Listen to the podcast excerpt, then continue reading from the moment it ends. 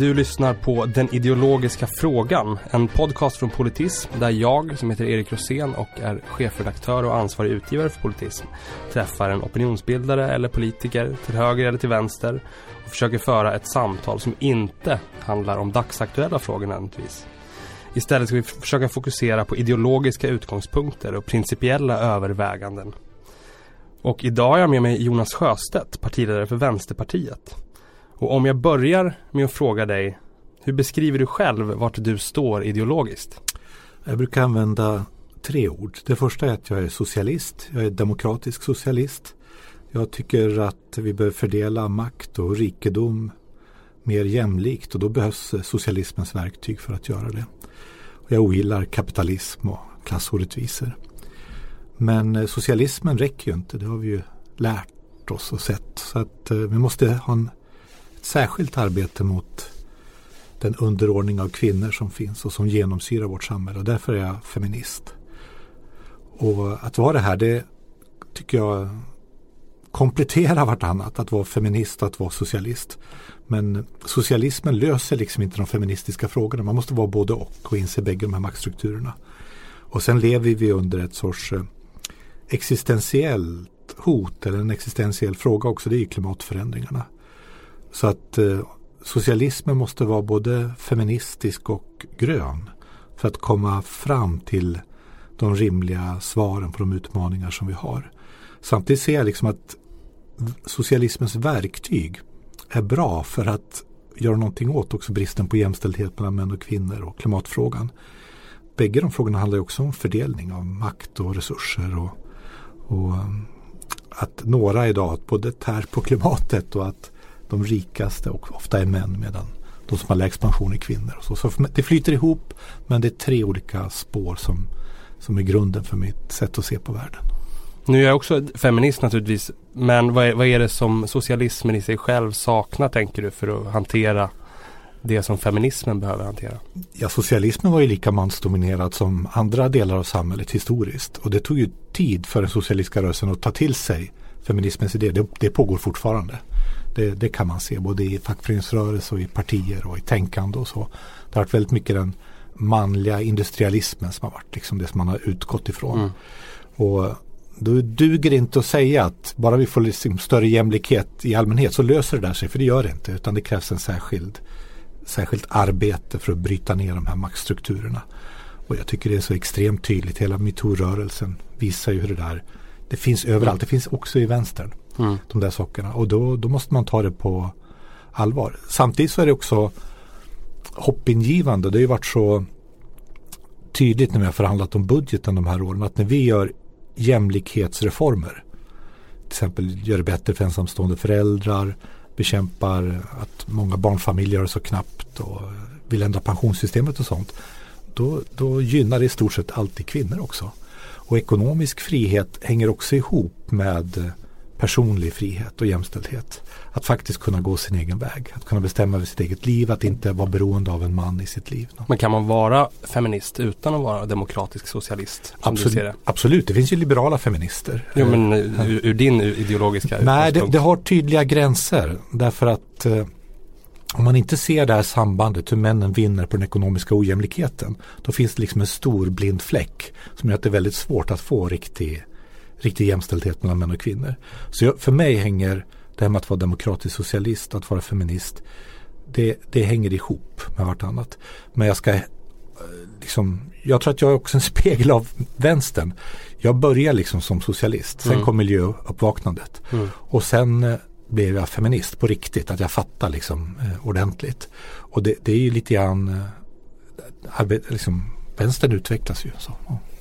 Men mycket av det som du har sagt nu eh, skulle man ju kunna läsa in även om man tittar på till exempel Socialdemokraternas partiprogram eller sådär och läser om den socialdemokratiska ideologin. Och om vi bortser från eh, rena sakpolitiska förslag i de senaste budgetarna eller vad ni inte har kunnat komma överens om och så vidare. Om, vad är det i, i idéerna som du tycker skiljer Socialdemokraterna och Vänsterpartiet mest? Det måste finnas något som gör att du valde Vänsterpartiet. Ja, men det är väl det här att jag uppfattar att socialdemokratin väldigt mycket bygger på att man accepterar kapitalets makt. Man accepterar i grunden storföretagens makt och de rikastes makt över samhället. Och sen hoppas man att det går bra och det blir rikare och att även arbetarklassen får det bättre så att säga. Men min eh, vision och min bild är att man ska bryta den makten. Jag är socialist också i den klassiska meningen. Jag tycker att demokratin ska gälla ekonomin, att mm. det ska gälla företagen. Och som jag ser det så finns inte den idén levande i socialdemokratin. Och sen märks det också i dagspolitiken så tydligt att när vi går in och vill omfördela och sådär, då, då, vill, då är de inte med längre. Nej men visst, ja. men, men, den, den delen har man, ja, precis, Nej, den har man ju hört i, i grunden har de, ganska mycket. Ja, i grunden har de accepterat tycker jag kapitalismen och klassamhället. Att det är, förut, det är ramarna för deras politik. Mm. Jag, jag, kan inte acceptera det. Men om man, om man vill det, det, finns ju vänsterkritiker som menar att Vänsterpartiet också har accepterat det och att man egentligen försöker få fram en, förordar en, en mer pragmatisk kapitalism bara snarare. Eller att man vill ha en kapitalism med ett mänskligt ansikte eller sådär? Nej, alltså, vi är ju demokratiska socialister. Samtidigt verkar vi ju i det här samhället och vi, vi, vi, liksom, vi står ju inte liksom och vänta på att något stort ska hända utan vi försöker förändra det här samhället hela tiden. Och det är jag en otrolig respekt för. Och i den meningen har jag också en respekt för socialdemokratins historiska roll. Sverige var ju en gång världens kanske mest jämlika land och det var mycket tack vare socialdemokratin. Inte bara, men mycket tack vare socialdemokratin. Men de har liksom tappat det nu. De har tappat den där gnistan eller viljan att utmana, att förändra, att göra eh, stora reformer. Så jag tycker att den här gamla uppdelningen som fanns i arbetarrörelsen mellan reformister och revolutionärer som kanske fanns för 30-40 år sedan, mm. den är mm. helt föråldrad. Utan nu handlar det om, är man socialist eller inte? Jag, jag är väldigt lite i, liksom kunskap eller kan väl lite förutse hur vi kommer att gå vidare till ett demokratiskt socialistiskt samhälle. Men jag tycker att det är det enda rimliga mm. att göra det. Men du, ser inte, du, du känner dig inte särskilt revolutionär? Så att säga. Jag vet inte riktigt vad det är idag. Eh, jag kan liksom eh, mer än kanske en attityd eller så men jag, jag tänker att när jag jobbar för att otrygga jobb ska bli trygga. Mm. När jag jobbar mot vinster i välfärden. Då är det att arbeta för demokratisk socialism. Det är faktiskt det. Att undandra kapitalets makt över skol, mm. mina barns skola, över sjukvården. Att se till att löntagarnas styrka ökar på arbetsgivarens mm. bekostnad. Det, det där är att arbeta socialistiskt som jag ser det. Så jag gör ingen, ingen skillnad. Det är inte någonting annat som kommer sen. Utan det pågår faktiskt hela tiden. Men är inte det, och jag, jag anklagar dig återigen här då för att vara sosse nästan. Men är inte det en klassisk socialdemokratisk strategi? De små stegens förändringar. När Vänsterpartiet nu till exempel förordar eh, en viss begränsning av vinsterna i välfärden. Ett typexempel på där man ändå någonstans accepterar kapitalismen som, som ramverk. Alltså vi gör ju det vi kan. Eh, jag hade absolut kunnat tänka mig att gå ännu längre även om det tar bort eh, liksom det mesta av vinsterna. Men jag tror att det är så man förändrar ett samhälle. Man gör det genom sådana praktiska politiska förändringar. Inte bara i riksdag och kommunfullmäktige utan det är liksom samhällsförändringar som sker. Eh, som det bygger på. Men, men i den meningen tycker jag att vänstern ska vara den ska ha liksom fötterna i jorden och verktygen i händerna. Den ska, den ska arbeta med att förändra samhället. Men jag upplever att nu är det Vänsterpartiet som är den pådrivaren i Sverige. Som är beredd att ta de där bråken, miljardärerna, att beskatta bankerna. Och det handlar ju faktiskt om att beskära deras makt. Att mm. beskära deras makt över våra liv och samhället. Och jag tycker att det är, det är den enda rimliga strategin. Sen kan samhället förändras långsamt ibland, snabbare ibland, på ett oönskat sätt. Men det är liksom, man måste stå mitt i det. Så, det, så ni är inte ställföreträdande sossar i väntan på att de ska bli riktiga sossar? Nej, vi har ingen önskan om att bli socialdemokrater och jag tror att socialdemokratin har ändrat väldigt mycket. De är idag ett parti inom, helt och hållet inom kapitalismens ram. Många har ju den här illusionen att de egentligen är något annat. Det är bara en 30 år lång missuppfattning att de inte är det längre så att säga. Mm. Men jag tror man måste vara mycket mer krass än så. Jag byter ämne lite grann. Om jag som, som jag uppfattar Vänsterpartiet 2018, eller inte bara 2018 utan ganska många år nu så är det ett, till skillnad från kanske historiskt, ett väldigt frihetligt parti. Mm. Eh, och det, det, är lätt för mig att sympatisera med den frihetliga delen. Det har alltid varit en del av min egen politiska syn. Men hur ser du på den frihetligheten när den kommer i konflikt med andra värden? Eh, kan vi ha frihet utan våldsmonopol? Kan vi ha frihet utan ett starkt eget försvar? Och hur resonerar den typen av idéer med dagens unga vänsterpartister? Nej, men det här finns ju både ett arv av frihetlighet och någonting som har kommit på senare år. Det är ju ingen tillfällighet att det varit vänstern som har ifrågasatt monarkin, agerat för preventivmedel och aborträtt och i den meningen en mer jämlik och fri sexualitet. Varit bland de tidigaste pionjärerna för homosexuellas rättigheter. Mot barnaga otroligt tidigt, före någon pratade om det i samhället. Mm. Och det finns ju den här liksom anti-auktoritära frihetslängtan. Du ska få leva som den du är. Man ska inte acceptera kyrkans och borgerlighetens dogmer som styr våra liv, social konservatism. Men det har ju också funnits någonstans även inom Vänsterpartiet historiskt en vänster som ser på ja, men, till exempel har sett på homosexualitet som någon slags borgerlig avvikelse eller dekadens och att man ska ha ja. mer kontroll och liksom mer det, det, har funnits men ser man på det till och med under den tid då vårt parti var säga, konservativ i sin syn på socialismen så var det väldigt liberalt tidigt i syner i många, det man då kallade kvinnofrågor och mm. syn på barn och annat också. Och det där tycker jag är ett av de finaste arven i vänstern. Det här anti-auktoritära. Mm. Och för mig handlar det om att människor ska få leva som de då är. De, ibland finns till och med en tangering av vänsterliberalism i, liksom, i det här anti-auktoritära mm. i det här. Uh, man kan se det i kampen för homosexuellas rättigheter till exempel, hbtq-frågor. Uh, sen har ju det här utvecklats kan man säga med allt det man kallar identitetspolitik och, och sådär också. Det kan man diskutera. Men, men grunden tycker jag det är att jag vill ha, jag kan inte säga att det här ersätter klass. För klass finns där mm. och klass är helt avgörande. Eh, så att det, det, här kan liksom inte ersätta klass. Man kan inte ha allmänt välvilligt goda olika schyssta idéer. För mig är det en, en, en orimlighet. Då tappar man på något sätt kompassen eller styråran eller vad man ska säga i politiken. Sen dina frågor om våldsmonopol och militär. Jag är ju för militär alliansfrihet. Jag vill inte att Sverige ska komma med i mm. NATO. Ja, världen ser ut som det gör. Det är mycket obehaglig utveckling i Ryssland. Aggressivt uppträdande, ockupation av delar av Ukraina, Georgien. Eh, väldigt dåligt för ryssarna framförallt med nuvarande styrt i Ryssland. Höger auktoritärt. Polen, Ungern, se Turkiet som är på väg att urarta helt. Jag tror att vi behöver ett militärt försvar. Inte minst för att kunna vara alliansfria och ha en egen röst. Och därför mm. försvarar jag det. Jag, det. jag är också för allmän värnplikt ingen ska fängslas för att man inte vill mm. skjuta men jag tycker att det är rimligt med någon sorts folkförsvarstanke. Jag tycker att eh, det är ett problem om inte polisen klarar sina uppgifter. De som drabbas av det är ofta människor som inte alls är de privilegierade. De kan ha vaktbolag och murar och larm och grejer. Mm, Utan det är människor som får sin bil uppeldad eller en förtvivlad småföretagare som har en liten livsmedelsbutik som känner att det här funkar inte längre.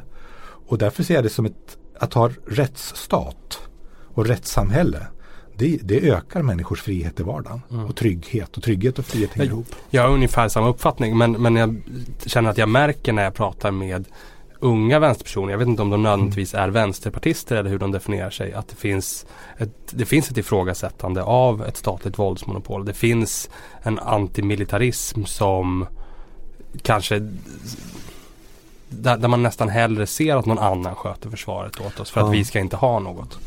Och de där spänningarna finns ju i Vänsterpartiet. Mm. Alltså framförallt om försvaret. Jag, jag, är, jag kan säga att jag är antimilitarist. Mm. Jag tror inte på militarismen. Det är den här blinda orderlyd, orderlydande liksom auktoriteten. Militarismen är, är liksom följt med sig så mycket dumhet genom historien. Jag har fått människor att göra de fruktansvärda saker. Men jag tror på att vi måste kunna försvara oss. Mm. Precis som jag tycker det är rätt att kurderna försvarar sig i norra Syrien idag. De har inte bett om det kriget, men de har rätt att försvara sig. Och Sverige har också rätt att försvara sig om det behövs på det sättet.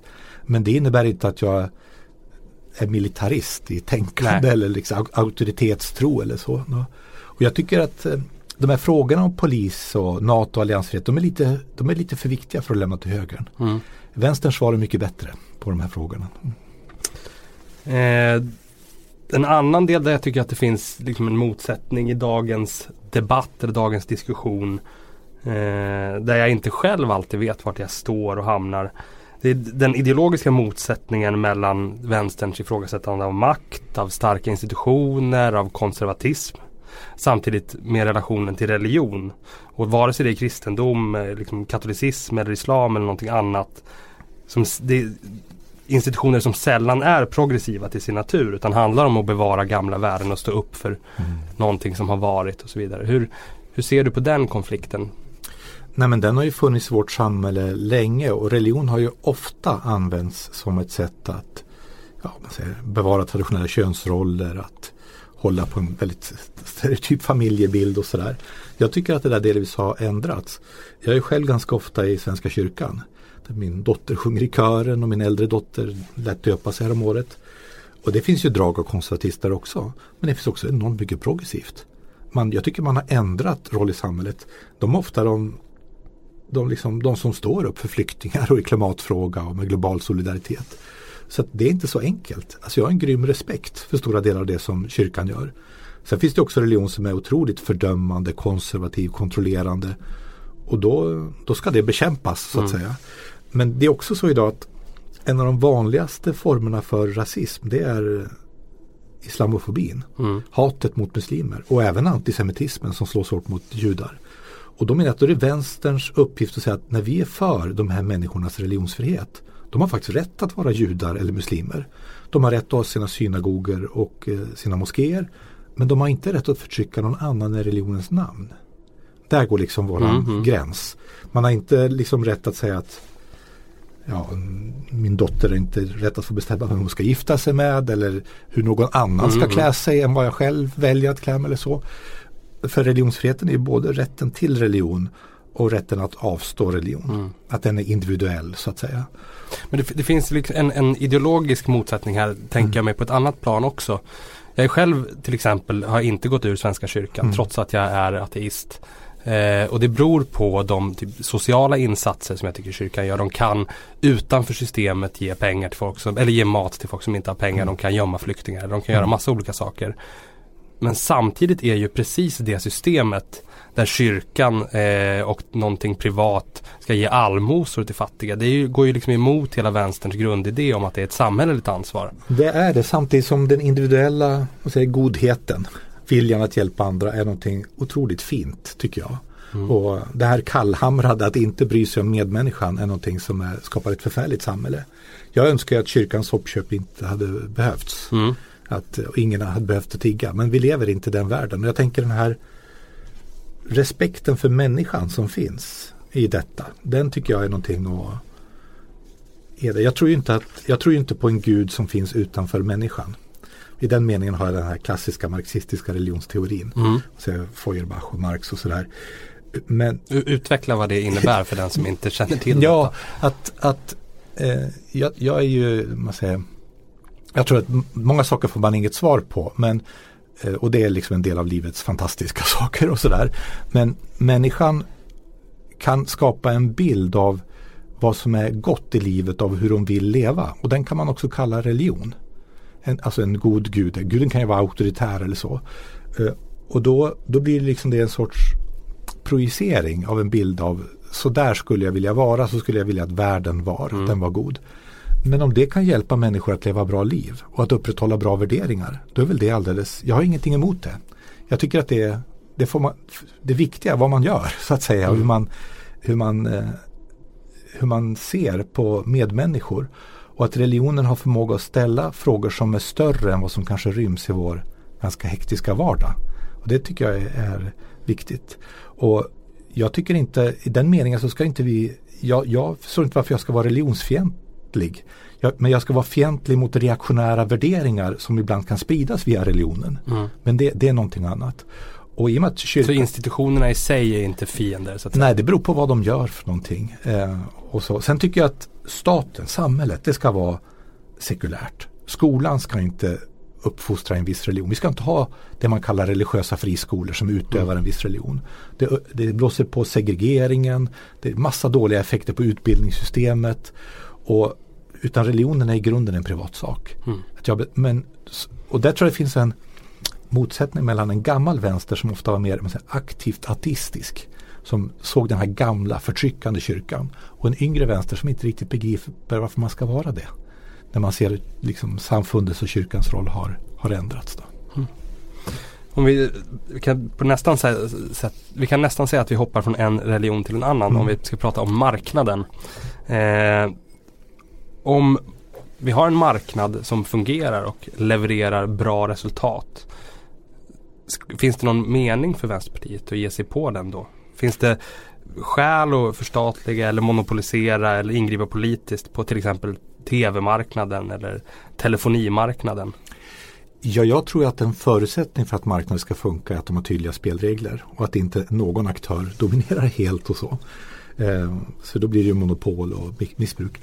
För mig handlar socialismen inte så mycket om att vara för eller emot marknad utan om vem som har makt över produktionen. Alltså om man, mm. jag, jag, skulle vilja ha fler företag som är löntagarägda. Jag skulle vilja att vårt gemensamma sparande används för det allmänna bästa. Jag skulle vilja ha fler kooperativ. Jag tror jag skulle ha lite mer statliga och kommunala företag också. Men allt måste inte vara statligt. Det är inte socialismen för mig. Det är inget självändamål att ha fler monopol alltså? Eller? På vissa områden, jag tycker ju järnvägens banunderhåll ska självklart mm. vara ett monopol. Det är liksom helt rimligt. Och ja, men då, då, det, ja. då, drar du slutsatsen av att du tycker att det inte funkar tillräckligt bra. Så Nej, att säga. och att vissa saker är liksom stommen i ett samhälle. Mm. Som gör att samhället funkar. Men varför liksom klädbutiker eller korvmojar eller ens eh, små verkstadsindustrier måste vara statliga. Det, det begriper jag inte. Utan, utan det handlar om och du vill inte stänga TV4 och Viasat Sport? Nej, vi, vi var ju liksom tror jag, skeptiska när det här kom. Mm. Eller det var vi ju förstås när ja. det kom det här. Men saker har förändrats och vi lever också i en nä- eh, värld med nätet och internationalisering där det här liksom finns och människor har tillgång till det. Och då tycker jag det handlar om att vi ska ha en stark public service, att vi ska se till att det finns pressstöd, att vi ska försöka bryta ner om säger, ekonomiska maktens makt över medierna och liksom och, ja, man måste utgå ifrån den verklighet som, som finns. Och marknader, alla moderna ekonomier behöver marknader av olika slag. Det behöver en modern demokratisk socialism också. En del pratar till och med om marknadssocialism. Eller så. Mm. Jag brukar inte använda det men, det. men problemet är när marknaden styr, när den blir herre. Och när marknaden samlar kapitalet och makten på ett fåtal händer. Jag är total pragmatiker när det gäller att man kan ha marknadslösningar i många delar av varudistribution och sånt där. Men har, har man då varit ideologiskt för förtjust i monopol på hos Vänsterpartiet? Om det nu inte har blivit så illa med de monopol som har brutits Nej, jag tycker att vi har fått rätt när apoteksmonopolet togs bort eller mm. bilprovningen och, och sådär. Det innebär inte att apoteken måste se ut som förut. För jag tror man kan ha bättre öppettider och högre tillgänglighet och massa saker. Och det är en teknisk utveckling. Men, men eh, jag tycker att vår skepsis mot det här har varit eh, i allt väsentligt befogad. Eh, jag, jag, tycker det. Men sen, sen förändras ju ett samhälle. Liksom, man kan diskutera mo, mo, liksom monopol över telenät men telenätet ser ju annorlunda ut idag. Mm. Och där måste liksom, det finns en risk att man ser bakåt istället för, för framåt. Och där måste ju statligt ägande kunna ändras. En del saker kanske är mindre relevanta av statligt, andra mycket mer mm. av statligt. Men framförallt skulle jag vilja ha en debatt om löntagarinflytande. Alltså de arbetarnas makt över den egna produktionen. Mm. Mer löntagarägda företag, mer kooperativ, mer äga gemensamt. Jag, och det gäller i alla branscher då egentligen? Ja, egentligen gör det det. Jag, jag tror att det finns någonting i den här småföretagardrömmen som tilltalar väldigt många.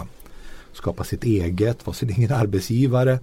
Men jag tror att väldigt många kan tänka sig äga tillsammans med andra människor. Att göra det ihop så att säga. Och där har vi väldigt lite lagstiftning eller utveckling som gör det enkelt. Utan det är alltid den här ensamma företagaren nästan man mm. talar om. Då. Men ska man då kunna ta över befintliga företag också på det sättet? Ja, jag tycker ju att en debatt man måste ta det är ju när man lägger ner lönsam produktion. Kan inte löntagarna ta över den då? Mm. I USA är det inte så ovanligt. Det, det som beskrivs som kapitalismens liksom högborg på olika mm. sätt. Vi, det är så att om man ser på vad som ägs på Stockholms fondbörs i, liksom i, ekono, i, i rena ekonomiska tal så är de stora ägarna i våra egna pensionspengar. Vi ska väl använda det för vårt eget bästa, inte för att bara proppa upp liksom de klassiska ägarfamiljerna. Så det finns massa möjligheter. Men pensionsfonderna, är, då, det kan man säga att det är ett löntagarägande fast inte på riktigt rätt villkor. Nej, vi använder det inte utan det är ett löntagarägande vi, som vi lånar ut till kapitalet och använder på sina villkor. Kanada har jätteintressanta fackföreningskontrollerade pensionsfonder som går in och ställer krav när de äger. Ni får inte lägga ner den där fabriken som är lönsam. Vi vill att ni sluter kollektivavtal. Det finns väl en sån diskussion om pensionspengarna och klimatfrågan nu också? Det gör det och det är kanske där den är mest utvecklad då, att divestera från allt fossilt och mm. sen gå in eh, och stödja förnybar. Och det är ju det är sådana otroliga summor pengar. Mm. Så det gör ju verkligen skillnad och det tycker jag är en, det är en viktig del av vänsterns klimatpolitik. Att faktiskt styra statliga företag. Vattenfall är ju ett sorgebarn när det används med både Nuon och kolgruvorna. Att investera från fondbörsen. Att också stå för det här att välfärd och säger, expansion i social konsumtion är mycket bättre för klimatet än en ekonomi som bygger så lite på att en ri, liten överklass konsumerar mer privat. Mm. I den meningen har vänstern väldigt mycket lösningar som passar för att lösa klimatfrågan. Och när vi ändå pratar om klimatfrågan eh, som ju som jag uppfattat dig att det varit en av dina hjärtefrågor långt innan du blev partiledare mm. och så vidare. Eh, jag tror att vi är överens om massa saker. Att det kräver stenhårda regleringar, det kräver beskattningar, det kräver förbud. Eh, och vi är nog ganska överens också om att marknaden inte kommer lösa det här på mm. egen hand. Men tror du till exempel, som till exempel Naomi Klein redogör för i sin bok Det här förändrar allt. Eh, att klimatförändringarna kommer innebära att vi underkänner den fria marknaden och att kapitalismen så att säga måste avskaffas i princip i närtid. Jag ställer upp på hennes problembeskrivning att det inte går att ha kapitalismen mm. samtidigt som vi löser klimatfrågan. Men jag tror samtidigt inte att vi kommer avskaffa kapitalismen. Så jag har en rätt dyster syn.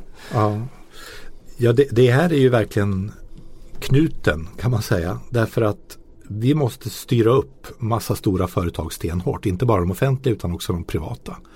Eh, hela fossilkapitalet och bilindustrin och massa andra saker också. En del av dem kan nog klara den förändringen. Fordonsindustrin tror jag vi ska, vi ska och vår egen basindustri ska vi hjälpa att ställa om på det sättet. Men det kommer att förändra den på väldigt många sätt.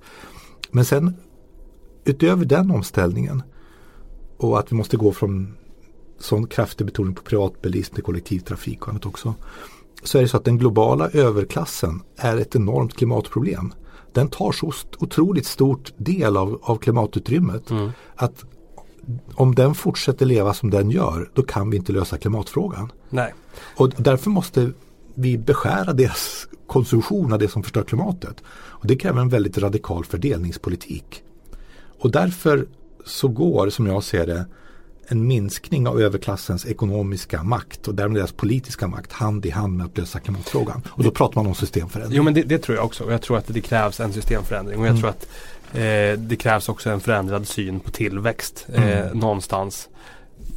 Men det är samtidigt en så akut fråga och så, så positivt utopistisk vågar inte jag ha. Den tilltron har inte mm. jag till vänsterns kraft att förändra det här. Hur, hur, hur tänker du kring det dilemmat? Kom, känner, känner, du tillförsikt så att säga? Ja, så jag, nej, jag känner stor oro inför klimatfrågan. Det är mitt ärliga svar på det. Det är min klump i magen. Att under min eller mina barns livstid så kommer vi på grunden att förändra till det sämre livsvillkor på den här planeten. Just nu ser det ut som att vi behöver göra det. Samtidigt finns det menar jag stor politisk kraft. Det finns en stor insikt hos många människor. Det finns också lösningar på det här. Eh, det gör det, men det, det, är en enorm politisk fight. Liksom för att, och den är global också? Den är global, ja. Men det är den rika världen som har orsakat utsläppen. Mm. Det är den rika världen som driver på klimatförändringarna och det är vi som måste ändra oss mest. Mm. Det är liksom alldeles tydligt. Och då är det vänsterns uppgift att formulera de politiska svaren på det här. Hur ska vi bygga om samhället? Hur ska vi investera? Hur ska vi fördela på ett bättre sätt? Och här tycker jag det är så tydligt att det finns en skiljelinje mellan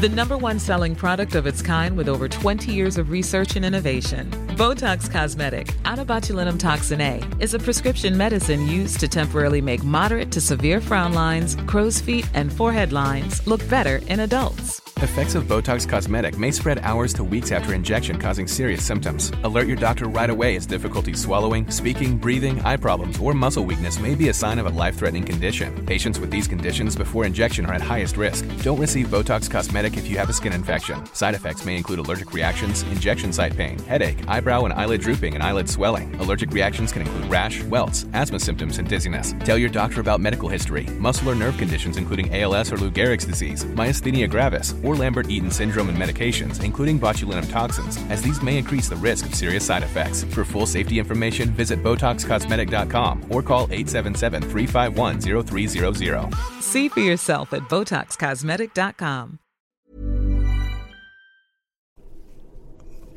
så här, liberal, man tar Centerpartiet eller miljöpartistisk som skyr fördelningen, det- vilket delar av den gröna rörelsen gör ibland. Mm.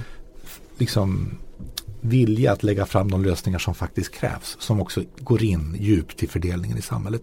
Man kan säga att klimatfrågan är i sin grund en fördelning av knappa ändliga resurser. Mm.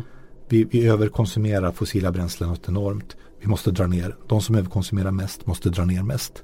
Det här är klassisk fördelningspolitik. Det här handlar om ekonomisk makt. Men och, och vänsterns lösningar, jag, jag vet ju naturligtvis att eh, hur Vänsterpartiet driver på i Mm. Sverige för att påverka den här fördelningen och för att påverka utsläpp och så vidare. Eh, och det gör andra partier också på sina sätt och sådär. Men vad är vänsterlösningen för att påverka det här globalt då? Jag tror att det behövs eh, flera saker. Dels tycker jag att vi ska vara öppna för att verka för internationella koldioxidskatter. Eh, och helst större än på europeisk nivå. Att, eh, och att man ska försöka vända till exempel den här sjuka icke-beskattningen av flyget. Ja, jag är inte främmande för att man ska finansiera klimatkompensation och program för utvecklingsländer till exempel med den typen av gemensamma lösningar. Jag tror att det, vi lever i en sån brytningstid att det är liksom nödvändigt. Jag tror man måste tänka om handelsavtalen. Så att i den mån man har begränsningar för det som brukar kallas frihandel så är det inte som idag till förmån för storföretag utan till förmån för klimatet. Eh, Så det, liksom, det krävs ett annat tänkande av st- stora globala regelverk. Men sen är det inte oviktigt vad Sverige gör. Vi, vi har förutsättningar att snabbt minska utsläppen i Sverige. Att vara en välfärdsstat, en industrination och minska utsläppen dramatiskt. Nej men det, och det Ja. är jag såklart med på. Det men, jag tänker, men samtidigt, Vänsterpartiet är väl inte jättepositiva till att ha EU-skatter till exempel. Eller gemensamma globala skattesatser. Till. Nej, jag kan tänka mig att man har eh, diskuterat minimiskatter för klimatet, till exempel koldioxidskatter och så. Men då ska det vara miniminivåer där man får ha bättre, tycker jag. För att de tenderar att hamna ganska, ganska lågt. Och jag tror att man måste, man måste ha en sån diskussion i vänstern. Eh, vad det innebär. Vi, jag satt ju med i EU-parlamentet när vi tog beslut om utsläppshandel. Och vi förordade att man istället skulle ha miniminivåer på koldioxidskatt. Och det hade nog varit mer effektivt. Det är ju en, en del av Sveriges relativa framgångar att vi var tidiga med koldioxidbeskattning. Så att jag, jag har varit öppen för det länge. Och min kritik mot EU det är inte att jag är emot all överstatlighet. Jag tror att en begränsad riktad överstatlighet är nödvändig på en del områden. Men du är inte heller jättehoppfull. Nej, och därför tänker jag så här att det finns en så här ibland, framförallt hos borgerliga, att men vi behöver inte göra det här. Det ska ske någon annanstans, det ska ske internationellt. Det kommer inte att ske internationellt om inte vi och massa andra börjar. Och vi måste också ta fram tekniska lösningar som visar att det går. Vi har, vi har en jättelik fordonsindustri, framförallt när det gäller lastvagnar. Jag skulle vilja att den var absolut världsledande. Det skulle ju vara tekniska genombrott som är viktiga för fordonsindustrin i hela världen. Vi har en relativt stor pappers och stålindustri. Den måste bli klimatneutral. Det är stora utsläppare. Lyckas vi med det, ja men då, då gör vi någonting. Så att det här, det, här det, det kommunicerar med vartannat. Men innebär det också att Vänsterpartiet måste bli tydligare ifrågasätta tillväxt eh, och tilltron till tillväxt? Ja, det gör det. Därför att det, det, det, man kan se det att när tillväxten är hög då tenderar utsläppen att öka. Det är det borgerligheten skryter med att utsläppen ökade inte när de hade finanskris. Och det, det liksom gick ner tillväxten. Eh, Finanskrisen är väl det enda gången senaste decennierna Ja. som utsläppen har gått ner också, Så, så är det. globalt. Eh, Det går att ha tillväxt utan att utsläppen ökar. Det, det gör det om man investerar precis rätt. Men det är mycket svårare. Och det gör att det finns en gräns för den ekonomiska tillväxten. Och det där är en lurig fråga för vänstern. Eller har varit svårt. Därför att vi ser ju hur lågavlönade behöver bättre löner. Pensioner behöver höjas. Behöver investera. En del av lösningen tror jag är att styra om från privat till offentlig konsumtion. En del av lösningen tror jag är arbetstidsförkortning. eh, Som, som liksom hänger ihop med de här modellerna. Eh, Egentligen är det så att vi har den ekonomiska rikedomen för att ge alla människor ett gott liv. Men vi har inte den fördelning och organisation av samhället som krävs för att göra det. Om jag vore nyliberal här skulle jag kanske argumentera för att det går att ha tillväxt på de finansiella marknaderna och spekulationsmarknaderna och att driva den på det, det viset istället. Ja, det är svårt att föda folk på det bara. Det är, det. Det är liksom, spekulationen är ju delvis fiktiva värden. Mm.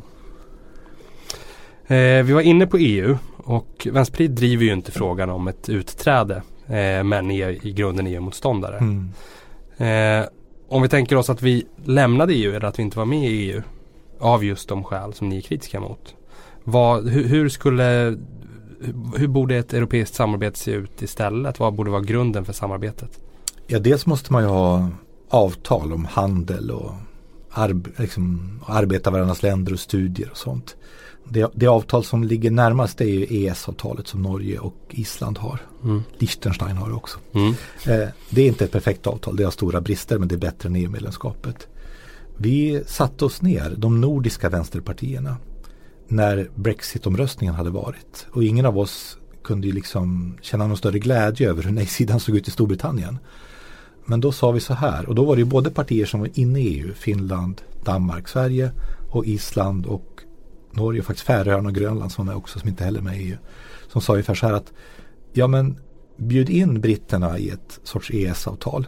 Så att det finns liksom regler för samarbete. Och när de är med då blir det mycket mer folk och då kan vi förhandla om det till något mer jämlikt, någonting mm. som är mindre på marknadens villkor.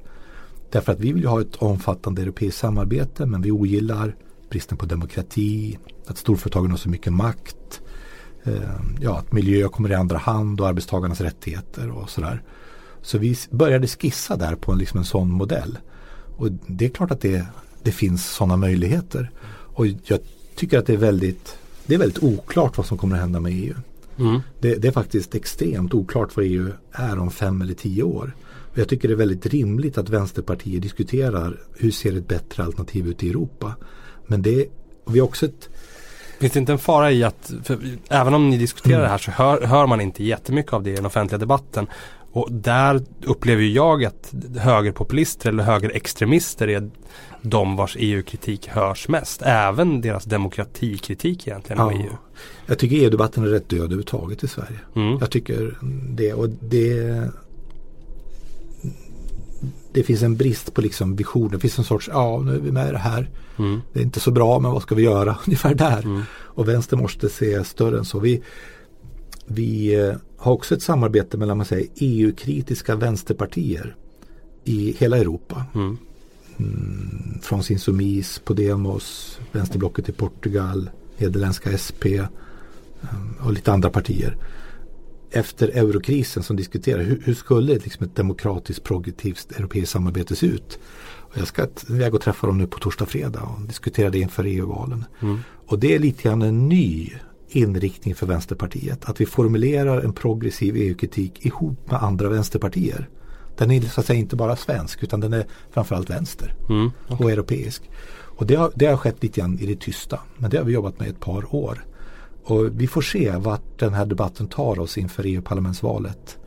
Som ju bara är om lite drygt ett år. Mm, Då tror jag att den här diskussionen kommer. Och precis det ska vi diskutera på torsdag fredag. Man kan ju misstänka att den kommer komma även från det högerpopulistiska hållet mer även i Sverige. Ja, det, jag den, hört, det var, mm. såg någon partiledardebatt där du var med också mm. för om det är ett par år sedan nu Eh, där EU-frågan just diskuterades och där jag upplevde att Jimmy Åkesson var den som mest avslappnat kunde mm. säga att nej men jag, det, är inte så, det är inte så viktigt med EUs fria rörlighet för mig och det är inte så viktigt med det här, det är viktigare att vi bestämmer i Sverige och så vidare. Mm. Eh, och det kändes, det var rätt tufft att se tyckte jag, som när, när man själv har varit EU-kritisk. Så är det och det, det är ju en form av självtillräcklig EU-kritik ofta som jag som socialist har väldigt svårt att liksom relatera till. Och jag tycker också att det är en illusion att tro att vi inte behöver samarbete i Europa och världen. Mm. Det, är liksom, det är inte en vänsterståndpunkt. Men det, måste se, det kan inte vara på kapitalets villkor som, som EU är. Och därför så måste vi lägga större, större tyngd liksom på att ta fram ett vänsteralternativ som ser annorlunda ut än dagens EU. Och det, det är ett arbete som vi håller på med. Så mycket kommer ur den sydeuropeiska vänstern som ju var ganska positiv till EU de fick ju sig en riktigt uppvaknande mm, under krisen. Det var ju liksom, det var ju bara de blir ju bara örfilade av EU och man räddade bankerna och dumpade arbetsvillkoren. Liksom. Och det gör att vänstern i Europa för första gången ser mer likartat på EU. Och jag, det är vår förbaskade skyldighet att ta upp ett sånt. Mm. Så här skulle ett europeiskt samarbete kunna se ut. Som inte dumpar kollektivavtal, som inte hindrar länder att ha bättre klimatlagar och så vidare. Men som heller inte vädjar till primitiv nationalism och främlingsfientlighet. Jag kan inte säga att någon annan kan göra det utan, utan vi. Nej. En, en delvis EU-relaterad fråga eh, gäller arbetskraftsinvandringen skulle jag säga. Mm. Vart Vänsterpartiet står i flyktingmigrationen det tror jag är jättetydligt för många om man vet vilka överväganden ni gör där och vad ni står upp för och så vidare. Men hur, hur ser du på arbetskraftsinvandringen? Är det, är, är det ett mål för Vänsterpartiet och för dig att den ska vara så fri som möjligt eller är det snarare så att vi ska titta på där det finns arbetskraftsbrist och att det är lönerna och villkoren i Sverige som går först? Mm. vilka, vilka avvägningar gör du där? Alltså jag delar mycket av den kritik som LO har mot hur det funkar idag. Idag är det ju finns det olika former av arbetskraftsinvandring. En del är ju rena bristyrken. Det kommer massor med datatekniker och andra till Sverige och jobbar åt. Och den, den är ofta ganska jag ska inte säga oproblematisk, men man får schyssta löner och villkor och sådär. Sen sker det här råa, reda utnyttjandet på byggen och i städfirmor och lastbilschaufförer som bara handlar om att utnyttja folk och att dumpa villkoren. Och arbetarrörelsens svar måste ju vara att alla ska ha kollektivavtal som jobbar i Sverige. Ingen ska ha sämre villkor. Då kommer en del av den bli rätt ointressant för arbetsgivarna. Därför att det bygger på att du kan sätta löntagare mot varandra och utnyttja människor. Och det tycker jag är bra att den blir ointressant. Från höger då skulle man ju säga att då hindrar man människor som drömmer om att komma hit och jobba och få ett bättre liv och åtminstone få en högre lön än de hade i det andra landet där de bodde och så vidare. Nej, det är tvärtom. Vi ser till att de, när, när de får komma hit och jobba så får de samma lön. De får vara med i en fackförening. De får ett kollektivavtal. De kan inte användas för att förstöra villkoren i Sverige. Och när de kommer hem så har de fått bättre betalt. De har förhoppningsvis organiserat sig och de kan ställa fler krav hemma. Det är ju liksom arbetarrörelsens väg. Det, det, jag menar att det är det som är solidaritet. Om jag jobbar som svensk byggjobbare och har en polsk byggjobbare bredvid mig. Det, det är inte solidaritet att säga att han ska halva min lön. Solidariteten att säga att han ska hela min lön. Och det, det tycker jag det är så självklart att det är arbetarrörelsens ståndpunkt. Sen har vi, vi var inte för att ha hindra folk att komma hit. Som en del var inom fackföreningsrörelsen. Mm. Det var aktuellt. Det vi sa att men de måste ha kollektivavtal de måste ha lika villkor. Och jag tycker att det är, det är naturligt. Jag tror också att många, inte minst yngre människor i Sverige, de kan tänka sig att jobba i Tyskland och i mm. Spanien och på olika ställen. Det tycker jag att de självklart ska få göra. Men de ska inte få bli behandlade som andra klassens arbetskraft på arbetsmarknaden. Men då är det överordnat eh, det är överordnat att villkoren och lönerna är bra än att så många som möjligt ska kunna få en chans att arbeta. Ja, nej, det är inget mål i sig att det ska vara så många som möjligt. Nej. Och idag använder man ju dem för ekonomisk brottslighet för att konkurrera ut schysst företagande. Ibland kan bli förundrad över att vanliga svenska säg, hederliga bra företag inte bara skriker rakt ut mot det här. Ta många svenska åkerier som har lagt igen. Mm. Därför att man är utkonkurrerad av rena skunkföretag som utnyttjar folk med dåliga löner och villkor. Och, nej, jag tycker att det är, det är självklart att man står för det. Och då kommer också efterfrågan, om man uttrycker det så, att minska. Men om det bara handlar om att utnyttja folk, då är jag inte med. Eh, tänkte att vi ska hinna med att prata lite om, vi var inne lite på polis och straff och si och så. Mm. Tidigare och Vänsterpartiet är ju det enda partiet så vitt jag vet som vill avskaffa livstidsstraffet. Mm. Som inte är för hårdare straff på nästan något område. Och det är, idag är det verkligen, man kan inte anklaga er för opportunism här i alla fall.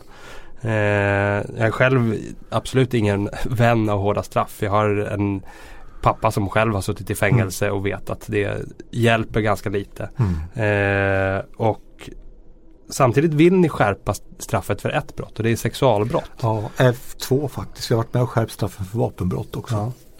Men är det, är det här att, att skärpa bara för sexualbrott trots att ni inte tror på skärpta straff? Eh, skulle man kunna anklaga er för en feministisk populism i det fallet? Nej, jag tycker att istället har sexualbrotten fått för lite uppmärksamhet och för låga straff som en del av kvinnoförtrycket. Vi har ju gjort en resa från att inte ha sett våldtäkt inom äktenskapet som våldtäkt till att nu göra det.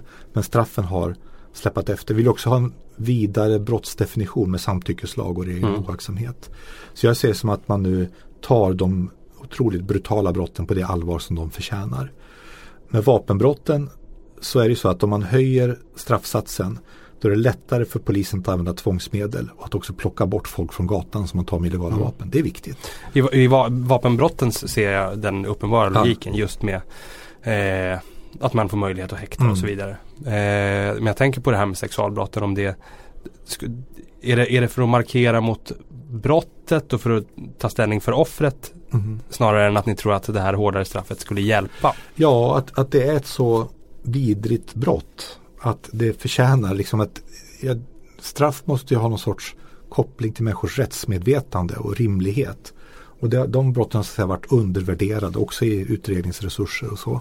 Eh, så att jag tycker att det är rimligt. Sen, men sen, människors ja. rättsmedvetande är väl ofta att straffen ska vara väldigt hårda och att livstidsstraff ska dömas ut ganska ofta. Så, så, kan det vara men det, det, man måste ändå ha en rimlighet mellan olika brottstyper så att mm. säga. Sen, sen, är det rimligt, sen är det precis som du säger att hårdare straff får inte ner brottsligheten. Det finns liksom inget sådant samband.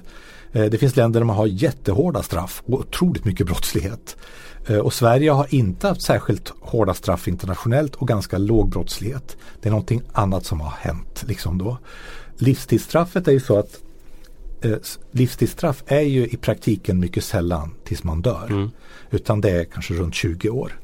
Om man tidsbestämmer ett sådant straff då är det mycket lättare att rehabilitera fången.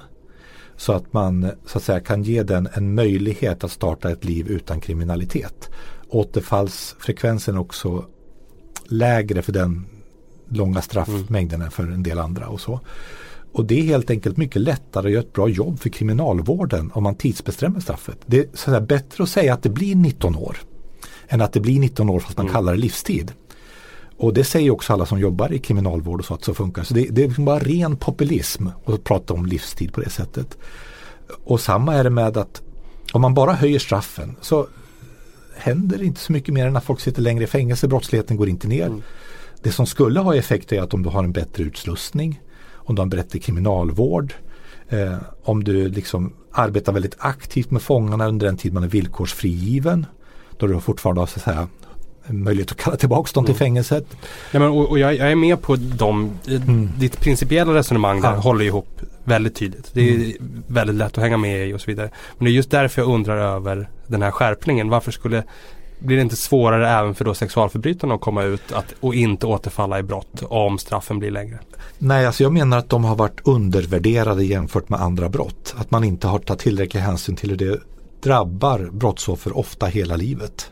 Den typen av, av grym brottslighet och uppklarandeprocenten är ju förfärande låg på våldtäktsbrott till exempel. Och jag tycker att det handlar om att, att se allvarligt i, de, i de brotten. Så att jag tycker att det, det låter sig försvaras. Då ska jag tacka dig så väldigt mycket för att du har varit här och beskrivit dina ideologiska utgångspunkter mm. i någon mån. Tack för att jag fick komma, det var väldigt trevligt. Ja. Mm.